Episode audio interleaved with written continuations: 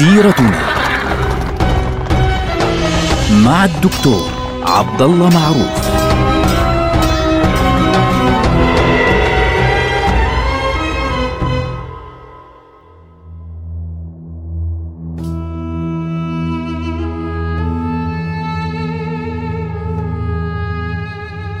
بسم الله الرحمن الرحيم الحمد لله رب العالمين والصلاة والسلام على سيدنا محمد وعلى آله وأصحابه أجمعين حياكم الله جميعا نلتقي مع سيرة هذه الأمة التي تبدأ دائما بسيرة رسول الله صلى الله عليه وسلم إحنا في هذه الحلقة يا إخواننا وأخواتنا بدنا نتعرف على رسول الله صلى الله عليه وسلم بعض الناس يعني أحيانا تستغرب لما تجد إنه بعض الناس ما بيعرفوش نسب النبي صلى الله عليه وسلم، ما بيعرفوا يعني يسموا آه آباء النبي صلى الله عليه وسلم حتى حتى الجد السابع على الأقل يعني مطلوب منك لعد الجد السابع إنك تكون عارف.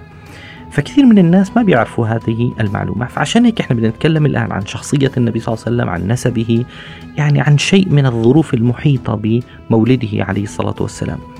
محمد رسول الله صلى الله عليه وسلم. اسمه طبعا محمد وأيضا ذكر في القرآن الكريم باسم أحمد فهو نفسه محمد وأحمد. والنبي صلى الله عليه وسلم ذكر ذلك عن نفسه قال أنا محمد وأنا أحمد وأنا الماحي وأنا الحاشر عليه الصلاة والسلام. فهو محمد ابن عبد الله أبوه عبد الله ابن عبد المطلب. فخلينا نمشي معه. محمد ابن عبد الله أبوه ابن عبد المطلب جده ابن هاشم اللي هو الذي ينسب له كل أبنائه اللي بسموهم صاروا بني هاشم أو بنو هاشم. وهاشم آه، رجل توفي في غزة في فلسطين. كان من مكة ومات في فلسطين. فمحمد ابن عبد الله ابن عبد المطلب ابن هاشم ابن عبد مناف ابن قصي ابن كلاب ابن مرة ابن كعب ابن لؤي ابن غالب ابن فهر. فهر في رواية من الروايات هو قريش. في رواية بتقول دائما بعض الناس بيقولوا أنه هو نفسه قريش. لأنه فعليا كل النسب اللي إجا بعده ما كان في غيره. فهو الابن الوحيد لأبيه. أبوه من هو؟ فهر اللي هو يقال قريش.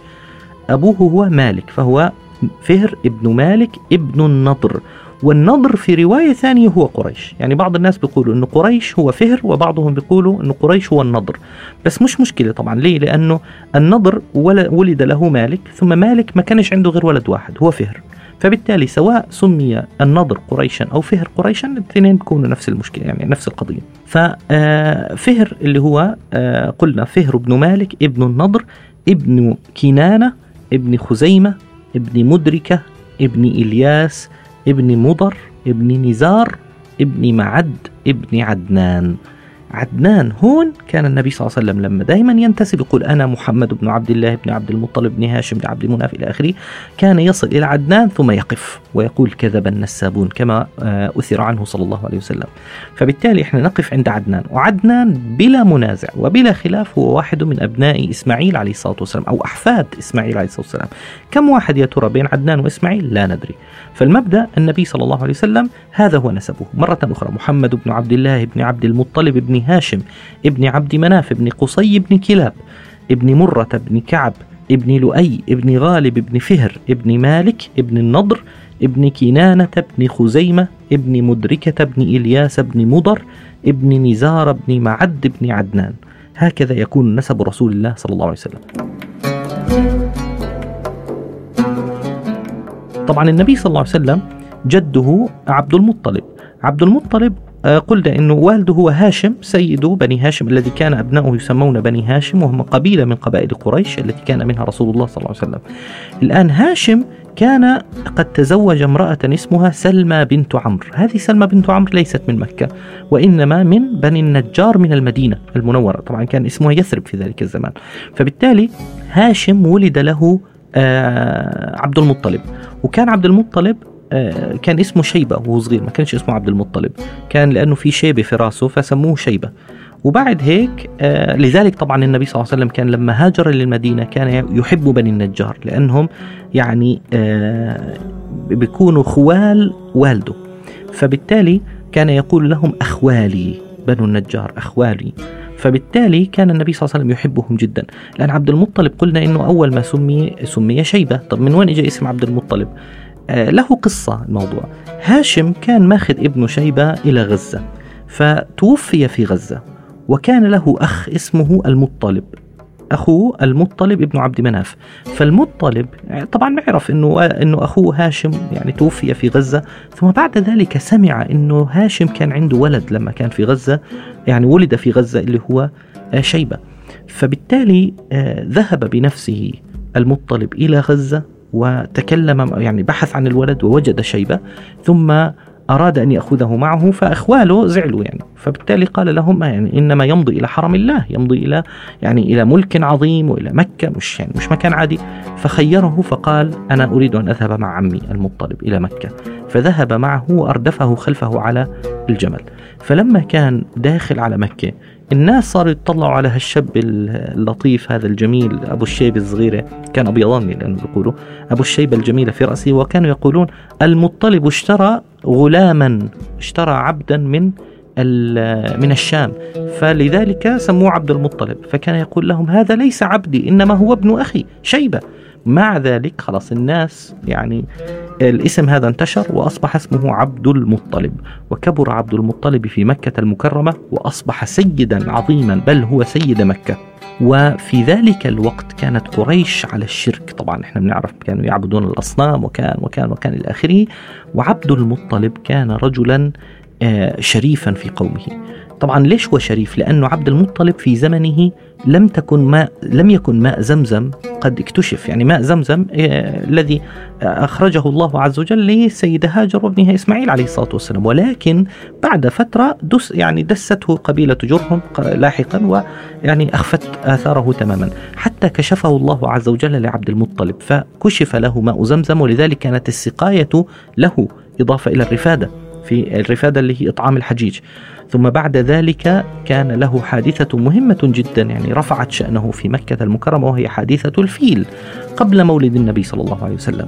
إذ إن النبي صلى الله عليه وسلم لما كانت أم حامل فيه حدثت حادثة الفيل عندما جاء أبرهة الأشرم الحبشي من اليمن ليهدم الكعبة. معه فيل ضخم يريد به أن يهدم الكعبة انتقاما من واحد من العرب المشركين الذي دنس له كنيسة كان قد بناها في اليمن سماها القليس. بناها في صنعاء وقال على العرب أن يحجوا لها. فرفضوا العرب واحد من المشركين اجى وعمل عملة هيك في داخلها ولوثها ووسخها. فبالتالي غضب وأراد أن يهدم الكعبة. فلما وصل إلى مكة قرب وادي محسر يعني قريب اليوم على آه، مزدلفة تقريبا. وصل يعني بينه وبين الكعبة حوالي خمسة كيلو تقريبا أو ثمانية كيلو. فجاءه آه، عبد المطلب. جاءه عبد المطلب شيخ مكة. فجلس إليه آه، أبرهة فقال له تفضل إيش بدك؟ فقال له إن قومك يعني جنودك أخذوا مني 200 من الإبل فمرهم فليردوها. فقال له والله لقد صغرت في عيني. أنا جاي أهدم كعبتكم وأنت تريد يعني بتناقشني في الإبل؟ فقال كلمة أصبحت مثلا قال أنا رب الإبل وللبيت رب يحميه. فبالتالي هذه الكلمة فعلا كان للبيت رب يحميه وخرجت الطيور الأبابيل ودمرت هذا الجيش. هذا الكلام كان على الأرجح قبل مولد النبي صلى الله عليه وسلم بخمسين يوما على الأرجح. هذا ما أرجحه على الأقل من بين الآراء الموجودة. فلذلك كان هذا الأمر العظيم على يد عبد المطلب ابن هاشم جد النبي صلى الله عليه وسلم. أضف إلى ذلك أنه عبد المطلب ولد له عشرة من الأبناء. كان أصغرهم على الإطلاق عبد الله فعبد الله أراد يعني كان عبد المطلب يوم ما حفر زمزم قد ما كانش عنده غير ابنه الوحيد الحارث كان أو أكبر واحد. فبالتالي قريش نازعته في ماء زمزم في البداية. فلذلك نذر لله أنه إذا رزق عشرة من الأبناء راح يذبح واحد منهم تقربا إلى الله. فخرجت القرعة على عبد الله لما صار عنده عشرة. فأخذوا بده آه، يذبحه. كان لسه يعني عبد الله كان شاب فأراد أن يذبحه فمنعته قريش فذهبوا به إلى كاهنة بني سعد فقالت له يعني آه، اعملوا قرعة بين عبد الله وعشرة من الإبل. إذا بتطلع على عبد الله بتزيدوا عشرة من الإبل وبتعيدوا القرعة حتى تخرج على الإبل فتنحرها فداء عن ولدك.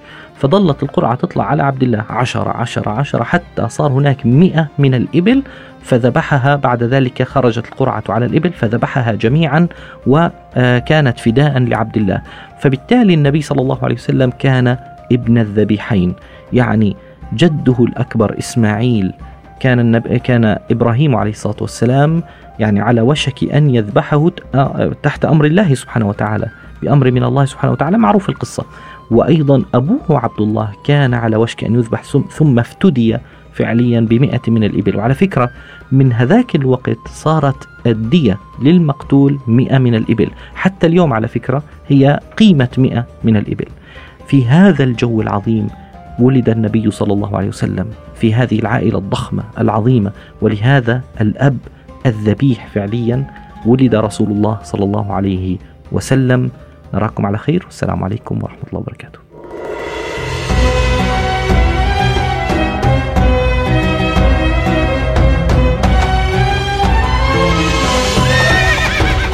سيرتنا مع الدكتور عبد الله معروف.